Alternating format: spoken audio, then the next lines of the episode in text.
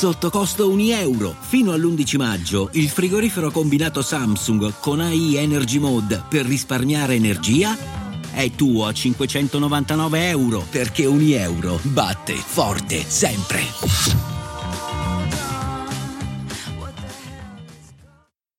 Viaggiare. Andare dappertutto. Essere una trottola impazzita, in ogni luogo. Voler partecipare ad ogni cosa bella che succede. Ad ogni incontro, ad ogni birra, ad ogni cena o pranzo, ad ogni lavoro e ad ogni appuntamento. Viaggiare rende liberi, viaggiare rende grandi. Una poesia molto famosa di Eugenio Montale, Prima del viaggio, recita che prima del viaggio si informa qualche amico o parente. Perché è così. Uno viaggia per andare da qualche parte, da qualcuno o da qualcosa. Bene, non so se capita anche a voi, ma prima del viaggio, proprio il giorno prima, sono sempre triste. In realtà non so proprio il perché, ma è come se anche se si va verso qualcosa di bello, è scomodo uscire dalla comfort zone. Scombusto all'idea che domani sera non dormirei nel mio letto, che non possa tornare a casa anche domani sera nella mia casa, nel mio salotto, aprire il mio frigo e fare razzia di ogni cosa. Sicuramente il senso del viaggio sta nel dove si va, da chi si va e con chi si va, ma è tutta una fatica per me, perché prima di partire sono nostalgico per tutti questi motivi e quando devo tornare sono nostalgico perché vorrei restare. Il piacere di ritornare costa uno sproposito, recita sempre Montale. D'altra parte, prima di partire uno sa benissimo cosa lascia, in testa ha in mente tutti i contro nel lasciare ciò che ha, e invece non sa assolutamente a cosa va incontro. Tutto programmato. Se sono vacanze si fanno cene con amici per fare l'itinerario, anche mesi prima per prenotare in fretta, così da risparmiare. Conosco amici che addirittura vivono per viaggiare, per andare a sciare, per andare a visitare i posti e ogni volta che visito dei posti e che faccio delle cose nuove, l'unica cosa che scopro è una parte in più di me stesso.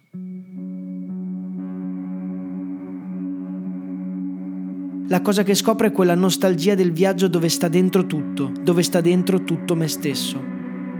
Forse proprio tutta l'organizzazione, tutte le infrastrutture che si mettono attorno ad un viaggio che mi fanno essere ansioso e triste, non so, o forse perché ho altre passioni. Fatto sta che Montale dice il vero.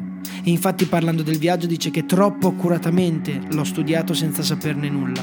Un imprevisto è la sola speranza. Ora sicuramente quelli che amano viaggiare mi daranno del pazzo, probabilmente nessuno vive questa cosa prima del viaggio, o forse tutti ma non lo si dice perché è da pazzi. È da pazzi dire che la bellezza del viaggio non sta nell'organizzare ma sta nel non organizzato, sta nell'ignoto. L'organizzato sa di già saputo.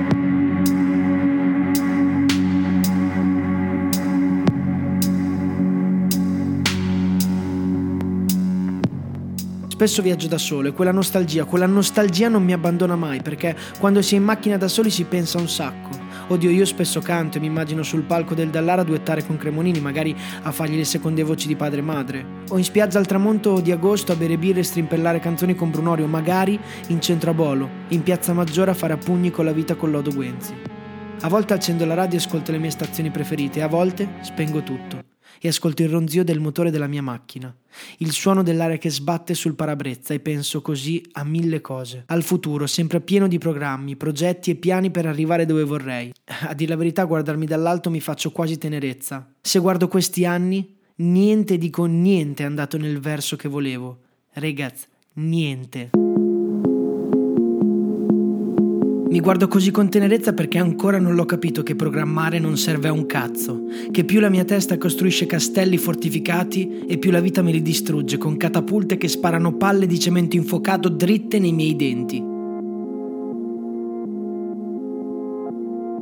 Chissà se un giorno riuscirò a non riporre la speranza nel progetto che ho in mente, ma magari nell'imprevisto di Montale. Chissà, forse quando sarò vecchio e stanco. Poi penso al passato, anche il passato non è male, eh.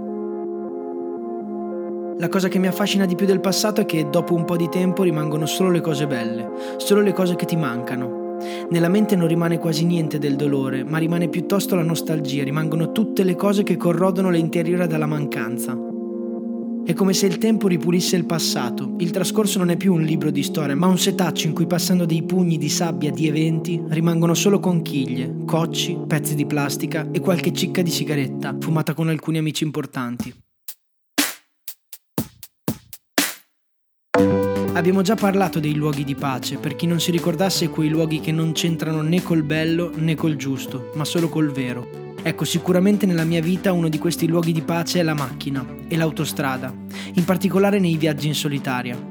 L'autostrada è particolare come strada perché si va forte, non si cambia mai la marcia, si è fissi sempre alla stessa velocità. Si è meno concentrati sul guidare di per sé, o meglio, bisogna essere concentrati ancora di più, ma avete capito dai, si è meno indaffarati con le cose della macchina e quindi si può ragionare della vita. Con l'autostrada ormai ci conosciamo da tempo. Siamo conviventi. Passo gran parte del mio tempo in autostrada.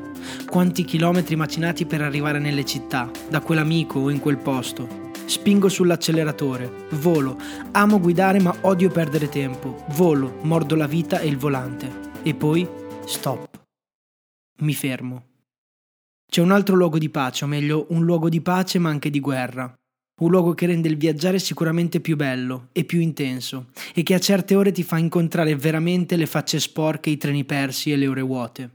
Ecco, vi confesso che spesso nei miei viaggi mi fermo, in autogrill, di notte, solo per fumare una sigaretta, solo per provare ancora quel sapore di viaggio. Bellissimo il sapore di viaggio, le occhiaie, le facce spente dalla stanchezza ma cariche di aspettativa perché o si sta andando verso o si sta tornando.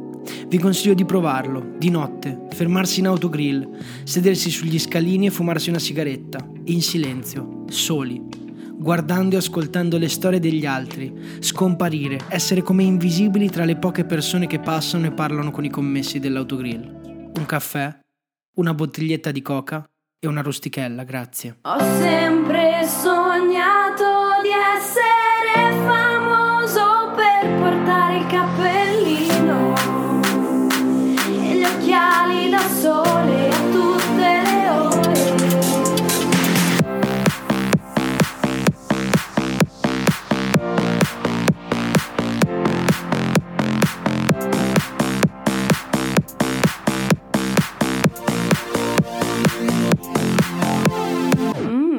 ragazzacci. Mio Dio la rustichella una mezzaluna di felicità. Il connubio di mozzarella, pomodoro, prosciutto, penso. D'altronde non so bene tutti gli ingredienti. Quando la cucinano in quei forni tipo che si chiudono, vabbè che poi tutti i forni si chiudono, eh, ma penso che più o meno abbiate in mente dai quei forni, quelli che si chiudono dall'alto verso il basso. Comunque non è importante. Caratteristica essenziale di quei forni è che una parte della rustichella sembra cotta sull'Etna e l'altra parte fresca fresca di frigo. E vi dirò di più, a me piace così. Non sai mai cosa aspettarti ad ogni morso e poi a me piace molliccia. Così come te la danno, è una goduria, ti prepara la parte che ti aspetta di viaggio. Ah, dimenticavo, sì, la storia di Autogrill. Dobbiamo andare indietro di 70 anni, precisamente nel 1947, pieno dopoguerra. Sono stati approvati da pochissimo i patti lateranensi. Viene introdotta la censura in Italia, per cui tutti i film dovevano passare al vaglio preventivo e viene assegnato all'Hotel della Ville il primo premio strega a Ennio Flaiano col romanzo Tempo di uccidere. In radio va Nilla Pizzi e Tony Stella e un giovane industriale di Novara, figlio di un panettiere, apre un piccolo spaccio di biscotti sulla Milano-Torino, all'altezza del casello di Novara. Un posticino molto semplice, a tavolini, poltroncine e una vetrina in cui sono esposti i biscotti prodotti dalla fabbrica di famiglia. La situazione in Italia è che la gente abita soprattutto nelle campagne, nelle zone rurali. Le macchine sono pochissime, tipo una ogni 100 abitanti. Dopo pochissimi anni lo spaccio si trasforma in una macchina da soldi. Siamo negli anni 50, siamo verso il boom economico. L'Italia sta ripartendo e incredibile viene inaugurata la corsia di sorpasso. Bene, quel giovane ragazzo si chiama Mario Pavesi. Sì, sì, fa proprio parte della famiglia dei Pavesini. E in tutto questo background culturale, il piccolo spazio di famiglia diventa il primo autogrill bar Pavesi sulla Milano-Torino. Apre un'area ristorante e il locale diventa la prima area di ristoro in assoluto per gli automobilisti in Italia.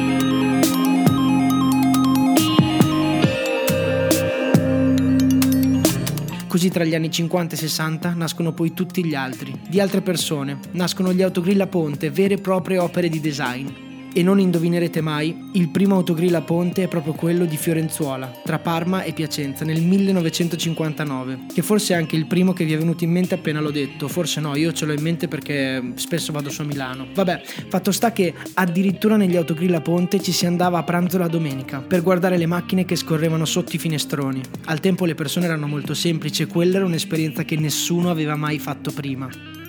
Dal 1977 entra in gioco lo Stato, rileva Pavesi e tutti gli altri brand autogrill e la storia diventa noiosa, o meglio non è più la storia sognatrice che tutti si immaginano. Ok, non l'ho mai fatto, ma oggi sì.